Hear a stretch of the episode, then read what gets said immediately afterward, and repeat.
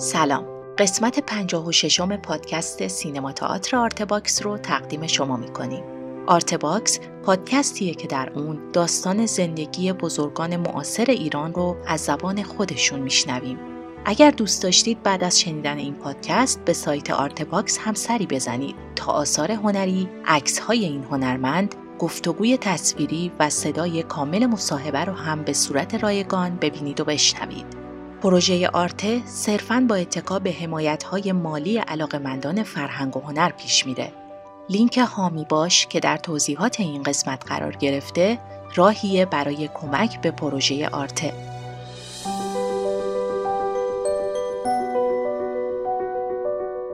قسمت چهارم از صحبت‌های فاطمه معتمداریا که درباره فیلم‌های دهه هفتاد هست رو با هم میشنویم.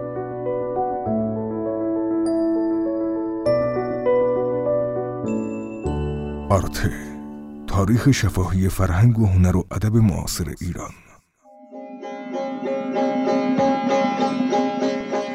دل نکنی. ول با این شجاعت خوب بود شجاع دوله می شدی دایی. ولی قبلا مرز کردم. حالا هم میگم.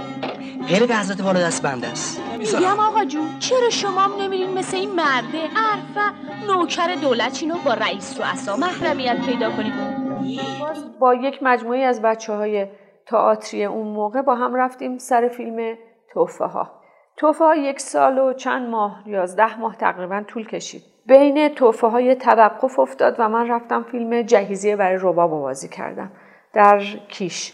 با آقای شایقی که با هم در فیلم جدال آشنا شده بودیم. برگشتم ادامه فیلم توفه ها رو تموم کردیم. یعنی از یک تابستون تا زمستون آخر سال این فیلم طول کشته بود. بینش هم چند ماه به خاطر نبودن بودجه تعطیل شد. منم رفتم فیلم جهیزی روبا بازی کردم که یکی از بهترین فیلم که خودم دوست دارم و بهش علاقه مندم اون فیلم در عرض بیست و چند روز ساخته شد. باز با فشار تهیه کننده های مختلف که شایقی تونتون کار کنه.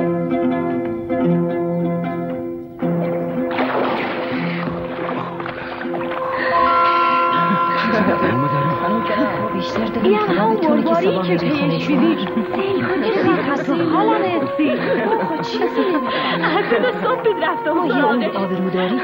توفه ها و جهیزیه برای ربا فکر کنم اومدم فیلم یاد و دیدار رو. که آقای رجب محمدی یه کار کاملا تجربی می‌خواست بکنه و صدا سر صحنه بود و اتفاقات خیلی خوبی در هیته تجربی. و الا نمی‌تونم بگم که اون موقع یه کار مثلا نسبت به جهیزیه برای رباب یه فیلم حرفه‌ای تر بود. اونا اتفاقا فیلم های تر بودن ولی یه فیلم تجربی خاص بود که اونجا من با آقای تورج منصوری فیلم بردار بودن آشنا شدم با آقای آقای شاه ابراهیمی طراح صحنه آشنا شدم و کم کم ارتباطات آدمایی که تحصیل کرده بودن وارد این حرفه شده بودن داشت گسترده می‌شد. یعنی کم کم تهیه کننده ها پذیرفته بودن که یه نسل جدید از دید اونا پررو پررو برای اینکه تو همه چی ما دخالت می‌کردیم. من راجع به نورپردازی دخالت می‌کردم راجع به دکوپاژ دخالت می‌کردم. نه دخالت می‌دونستم که چی غلطه چی درسته. لنز رو میشناختم حتی گویندگی رو. و کم کم شروع شده بود صدا سر صحنه گرفتن. این یه, یه انقلاب بود در به نظر من سینمای ما بعد از انقلاب که به همت آقای انوار انجام شد و قانون شد که هنرپیشه جای خودشون نقشه اول و دوم قطعا باید کسایی باشن که تعلیم دیده این حرفن. در نتیجه صداشون صدایی که میشه ازش استفاده کرد. خب شاید با رفقاش جایی رفته باشه. دل پس نباش. یا شاید هم طاقت برده برگشت ولایتش. ناقابله یادگاری داشته باش. میبخشید مدتی اینجا به شما زحمت دادیم.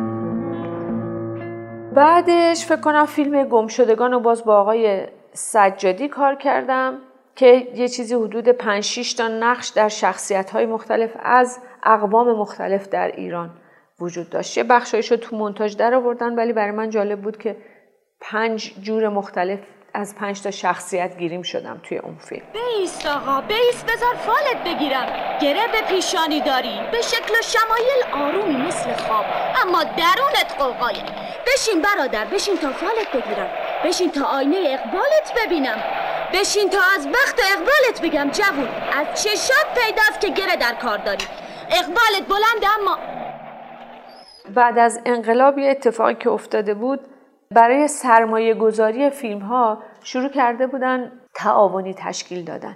یعنی دو نفر سه نفر با هم جمع می شدن یه سرمایه خیلی مختصری رو میذاشتن یه کمی از دولت کمک می گرفتن و شروع کرده بودن به فیلم سازی در نتیجه نقش محوری تهیه کننده که اون موقع می‌گفت ارزش فیلم به دوبله فیلمه و این کیه این بچه تئاتری کیه اومده میگه من اومدم تو سینما کار کنم یه کمی تغییر کرده بود. آقای موسوی که اون موقع از من شکایت کرده بودن حالا هر فیلمی میساختن به من پیشنهاد می‌کردن که توش بازی کنن. یکی از اون فیلم فیلم محموله بود که در تعاونی فیلمسازان آقای الوند می‌خواست بسازه. یه نقش کوتاه بود ولی برای من جالب بود. گفتم اون موقع به من پول دادن که من با دوربین آشنا بشم. شروع کردم با آقای ایاری فیلم بردارش بودن داریوش ایاری و ازشون خواستم اگر ممکنه به من کار کردن با دوربین رو یاد بدن. ما هر پلانی که می‌گرفتیم بینش که فاصله میافتاد آقای ایاری خیلی لطف می‌کردن و لنز و نور و فاصله دوربین و همه این چیزها رو به من آموزش می‌دادن. در من اون فیلم پیش خودم همیشه میگم اون موقع به من چل هزار تومن دادن. خیلی بود برای یه نقش کوچیکه توی یه فیلم. چل هزار تومن به من دادن من آموزش دیدم که چجوری با دوربین کار کنم. شاید اگه ببریمش یه بیمارستان حسابی یه آزمایش کامل بکنن چه می‌دونم نوار مغزی ازش بگیرن. به هر حال من که یه آن ازش قافل نیست من فردا صبح باید برگردم اصفهان. تو موقعیت حساسی هم نمی‌تونم کارمو ول کنم. راستی نگفتی امروز اداره چه خبر بود؟ هیچ. یه عده اون بالان که جای مردم تصمیم می‌گیرن. منتها به نفع خودشون و همسفرهاش آره مثل همیشه. بعد از اون آقای الوند هی به من می‌گفتن که این نقشی نیست که تو باید بازیم که من باید یه نقش برای تو بنویسم.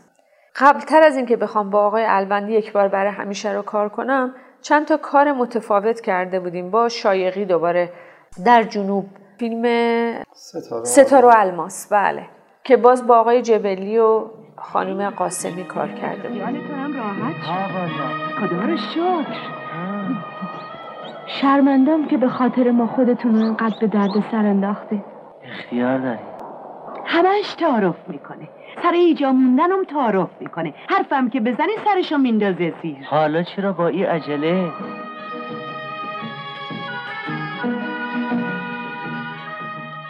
ما هنوز مثل بچه هایی که از توی خانواده با هم دیگه می آمدیم جلو هنوز خیلی از هم توی سینما جدا نشده بودیم. تقریبا هر کاری که می کردیم با همدیگه بود. به هم اطمینان می‌دادیم که این کار کار خوبیه برو. یا همدیگه رو نقد می‌کردیم که کدوم کارو. حامی همدیگه بودیم. بله. هم حامی ذهنی بودیم هم دیگران دریافت کرده بودن که ما وقتی با هم کار می‌کنیم یه انرژی خیلی خوبی توش وجود داره. هم با تحماس در جهیزیه برای رباب با هم کار کردیم که نتیجه خیلی خوبی داشت. هم با جبلی در ستاره و الماس و فیلم های توفه ها و فیلم های قبلی که با هم کار کرده بودیم. همینجوری یه دفعه شروع شد و فیلم های نقشای مهمتر چون من با یه نقشی کار کرده بودم که محور فیلم بود با خودم این تصمیم گرفتم که برای تجربه کردن هیچ اجباری نذارم که حتما نقش اول بازی کنم.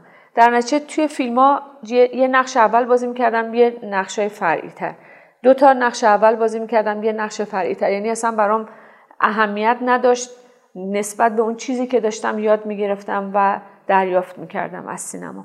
مهمترین فیلمی که توی این دوره خیلی اهمیت پیدا کرد فیلم ریحانه بود که من یادم آقای انتظامی یه بار توی سینمای آزادی به من گفتن دختر من فکر کردم این تو کی هستی؟ اومدی داری این کار رو انجام میدی. و خیلی خوش آمد. گفتم این خیلی بچه با استعدادیه. که به من گفتن این هشت نه تا فیلم قبلش بازی کرده. دو سه تا فیلم هم بازی کرده بودم که هنوز اکران نشده بود. چون باید میومد توی جشنواره فیلم ها بعد اکران می‌شد. اینقدر لجاجت نکن. شما دیگه چه جور فامیلی هستی؟ اون از داداش هیدرم که منو شبونه فرستاد جنوب تا بدهیش صاف بشه. اینم از بقیه. آخه این چه خیرخواهیه چرا می‌خواین دوباره منو بفرستین تو آتیش؟ مگه من زن نبودم؟ مگه من آرزو نداشتم. در یزد یه فیلم کار کرده بودم باز برهوت با آقای طالبی که اونجا برای اولین بار با لحجه کار کردم من با لحجه یزدی. خیلی هم دوست داشتم اون فیلمو. با آقای زاهد کار کردیم و آقای محجوب به عنوان بازیگر. آقای طالبی هم کارگردان بودن. جایزه گرفتم. من داشتم فیلم ریحانه رو بازی می‌کردم. گفتن آقای کلاری باید برن تهران. ما توی کاشان کار می‌کردیم. گفتن یه روز باید برن تهران رو برگردن چون می‌خوان بهشون جایزه بدن. آقای کلاری اومدن تهران رو برگشتن.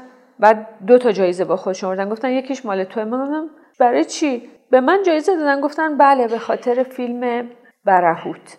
من برام خیلی تعجب. اولا به من نگفته بودن. یا گفته بودن به کارگردان فکر کرده بود اگه بره ممکنه آشفته بشه چون همیشه کارگردان نگرانی اینو دارن که اگه بازیگر یه ذره ازشون فاصله بگیره ممکنه از این فضا بیاد بیرون. بعد گفتم چرا برای برهوت به من جایزه دادن؟ چون من قبلترش مثلا جهیزیه برای رباب به نظرم خیلی فیلم خوبی میآمد. یا حتی فیلم جدال تو دوره خودش فیلم خوبی بود. اومدیم تهران جایزه رو گرفتیم گفتن یه جشنی و مراسمی و خلاصه. من یه بار پرسیدم برای چی به من برای این فیلم جایزه دادن؟ گفتن آخه خیلی شیرین حرف زدی لحجه یزدی رو می گفتم من فیلم های خیلی مهمتر و بهتر از این داشتم. بهم گفتن که آخه ما باید وای میستادیم ببینیم تو اصلا اهل این سینما هستی یا نه. در واقع این جایزه مال فیلم های قبلیته. ولی ما بهانه پیدا کردیم سر این فیلم بهت بدیم که مطمئن شدیم که تو دیگه مال این سینما هستی و در سینما میمونی. نیومدی برای تفریح یا گذر. چون اون دوره خیلی وارد سینما می‌شدن بعد از یه دونه فیلم دوتا فیلم می‌رفتن. سختی کار براشون قابل تحمل نبود. چقدر آسه اومدی. پدرت کجاست؟ رفته مریز حالا دیگه باید پیداش بشه. بوی پون گیجون کرده. طاقت نیوردم می‌خوام با بچه های مدرسه یه باغچه درست کنم. توی بیابون بی آب و لف به غیر گرد و خاک و تیفون هیچی دیگه پیدا نمیشه. هر جا سایه درختی باشه اونجا خشه وقتی به یاد گذشته میفتم فکر می‌کنم قسمتی از عمرم از دست دادم و هیچ فایده ای برای کسی نداشته به صدایی که دل تو میسوزونه گوش نده رسول. درختها همیشه همون درختها هستن. ناصر دیشا آکتور سینما رو به هم پیشنهاد کردن. آقای دادگون موقع مدیر تولیدش بودن و تهیه کننده. اومدن به من پیشنهاد کردن میای توی این فیلم بازی کنی؟ من گفتم کی می‌خواد کار کنه؟ گفتن مخمل باف. گفتم من اصلا نه خوشم میاد ازش نه فیلماشو دوست دارم. فیلمایی که دیده بودم چون همش راجع به یک مجموعه آدم خاص بود و شعاری بود و خیلی به نظرم میآمد. یعنی مثلا توبه نسوح بسازن نمی‌دونم. اینو بسازن. اصلا هیچ کدوم از فیلماش برای من خوشایند نبود. سناریو رو دادن خوندم برق از سرم پرید. فکر کردم من نقشی که بهم به پیشنهاد شده رو بگم نه. اصلا مگه ممکنه چنین چیزی؟ نقش دختر لور بازسازی دختر لور. گفتم آقای مخمل باف بی برو برگرد. کار می‌کنم. با اینکه نه خودتون رو دوست دارم نه فیلماتون رو ولی بازی می‌کنم. گفت چه جالبه. خب اتفاقا من محاله با کس دیگه غیر از تو کار کنم چون هیچ کس تا حالا به من حرفایی رو که تو زدی نزده. من مسلط بودم به خودم به کارم و مطمئن بودم که چی از نظرم غلطه چی درست. برای همین نمی‌خوام بگم پررویی کردم. ایده ای که راجع به کارم داشتم و خیلی بهش متعصب بودم و به آقای مخمل باف گفتم. و نمی‌تونم بهتون بگم که چه دریچه ای از تجربه به روی من باز شد. اولا فیلم دختر لو رو به من دادن. من گفتم که من خودم جای خودم حرف می‌زنم. می‌دونین؟ گفتن که ولی اگر مثل اون نشه من نمی‌تونم اجازه بدم که خودت حرف بزنی. گفتم به من مهلت بدین. دو ماه فرصت بود. چون همیشه توی کارها یکی دو ماه قبلش آمادگی می‌کردن همه چی رو انجام می‌دادن. بعدا فیلم برداری می‌کردن. مثل الان نبود که امروز به تو سناریو رو میدن. میگن هفته دیگه می‌خوایم کلید بزنیم و این یه چیز نامعقولیه هنوز برای من. دو ماه فرصت داشتیم داشت شروع فیلم برداری. من فیلم دختر لو رو گرفتم و دو ماه تمام تمام آواهای صدای هنرپیشه رو و تمام آکسان رو تمرین کردم. حتی حرکات دستشون رو که چجوری ریز بریز بعد از دو ماه سر فیلم برداری به آقای مخمل باف گفتم که شما کار منو ببینین. اگر خوشتون نیومد پس من نمی‌تونم مثلا بازیگر باشم. هر کاری دوست داریم بکنیم. ولی اگر دیدین اشکالی نداره اجازه نداریم که صدای منو دوبله کنیم. گفتن باش. ما فیلم برداری که آقای مخمل بافم هیچی گفت نه قابل قبوله. باشه. خیلی درسته همه چی. من مو به مو حتی حرکت چشم و ابروم هم تمرین کرده بودم. آقای مخمل باف اومدن گفتن که ببین من نمی‌تونم این کارو بکنم. بذارم تو جای خودت حرف بزنی. انقدر درست داری حرف می‌زنی که من صدای تو رو با صدای اصلی جابجا می‌کنم. صدای منو گذاشتن روی صدای اصلی فیلم و صدای اصلی فیلم رو گذاشتن روی صدای گفت انقدر شبیهین و انقدر یکیه محال کسی به فهم من این کار رو بخوام بکنم. می‌خوام بهت بگم خیالت راحت بشه برو کار کن. انقدر یعنی چی؟ نفهمیدم. یعنی که صدای فیلم مستندی رو که داشتیم. و صدای من در بازسازیش در فیلم ناصرالدین شاه آکتور سینما. انقدر شبیه به هم بود که گفت وقتی من اینو جابجا می‌کنم هیچ چیزی کم و کسر نداره. برای کار من اینقدر ارزش قائل شد که من قبول کردم کاری رو که تو کردی. و در طول فیلم انقدر در لحظه خلاقیت داشت آقای مخمل باف.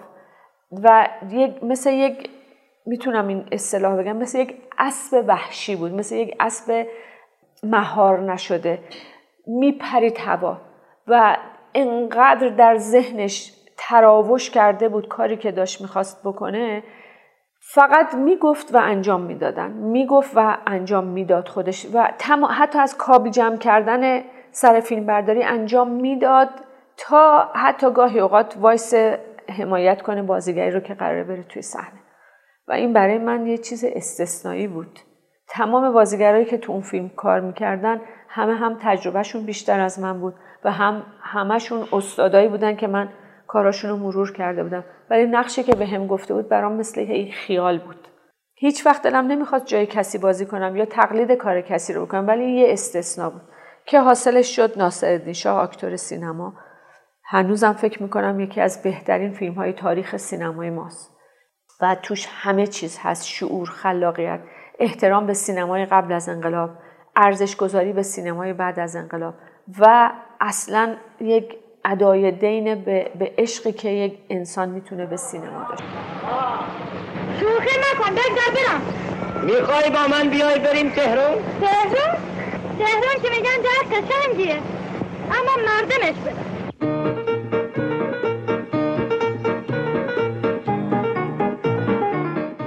راستی که اخوان لومیر در اون اتاق تاریک با ما چی کردن؟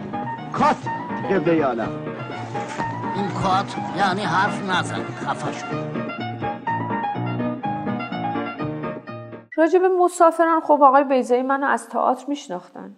رابطه بچه های تئاتر با آقای بیزایی خیلی نزدیک بود. هر کس کار می‌کرد حتما از آقای بیزایی دعوت می‌کرد بیان کارشون رو ببینن. ایشون هم خیلی با تواضع این کارو می‌کردن.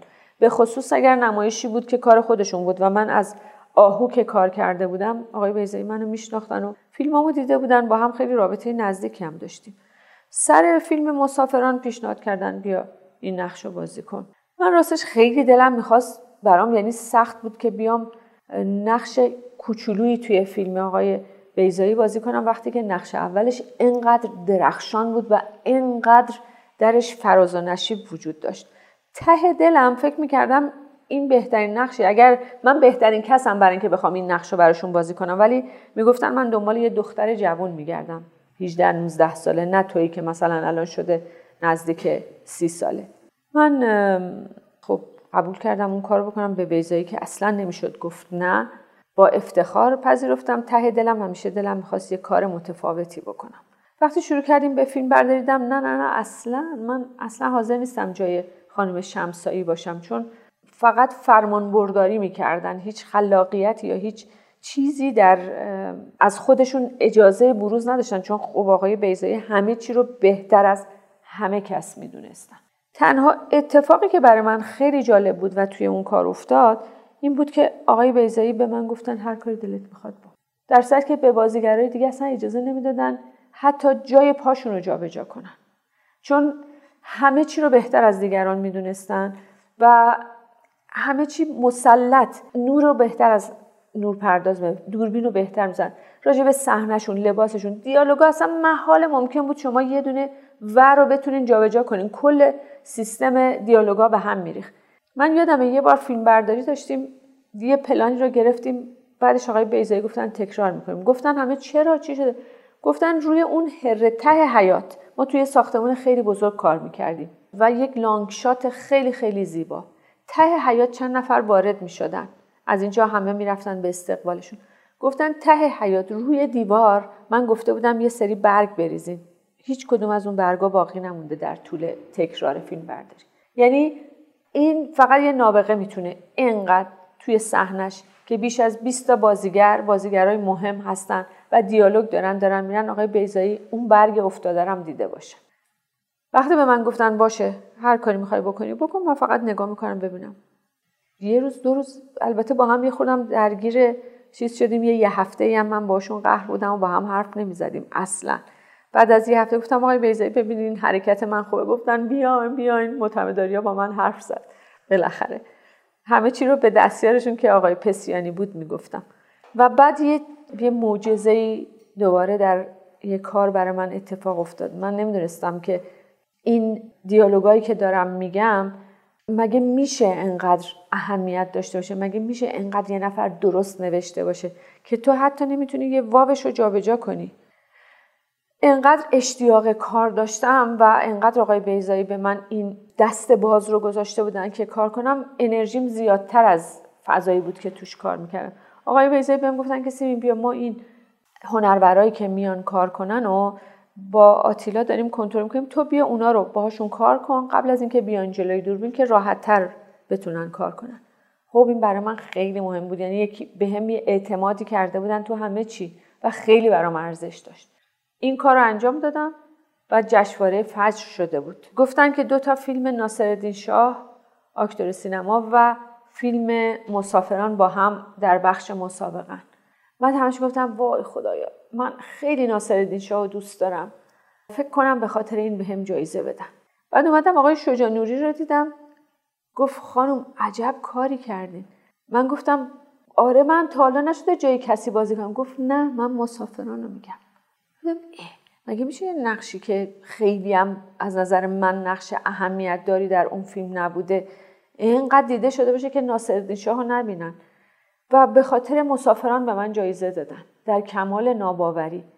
و وقتی برام توضیح دادن که خب در کار آقای بیزایی اینقدر مشخص دیده شدن یه, یه ویژگی باید داشته باشه. و من هیچ چیزی نمی‌دیدم غیر از اینکه آقای بیزایی تونسته بودن منو و توانایی منو از من بیرون بکشن و به ساده ترین شکلش ازم استفاده کنن.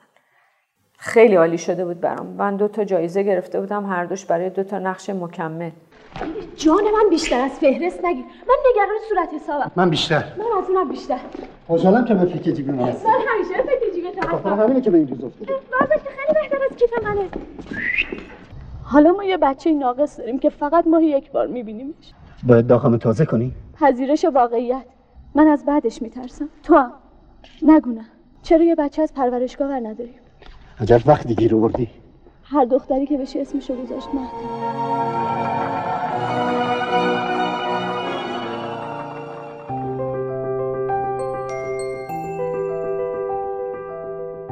خیلی ممنون که پادکست ما رو شنیدید. در قسمت بعد فاطمه معتمداریا درباره فیلم های سالهای 70 تا 75 برامون صحبت می‌کنه. امیدوارم که قسمت بعدی رو هم دنبال کنید. تهیه کننده پروژه فخردین انوار تولید پادکست زهرا بلدی و پرهام وفایی همکاران این قسمت حسین سلامت و دلارام فتحی متن خلاصه پادکست شکیبا شخصیان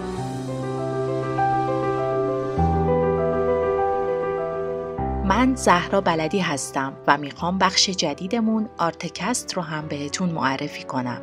ما در Artcast داستانهایی از سرگذشت بزرگان فرهنگ و هنر و ادب معاصر ایران رو براتون میگیم که دیگه در بینمون نیستن. امیدوارم Artcast رو هم بشنوید و دنبال کنید.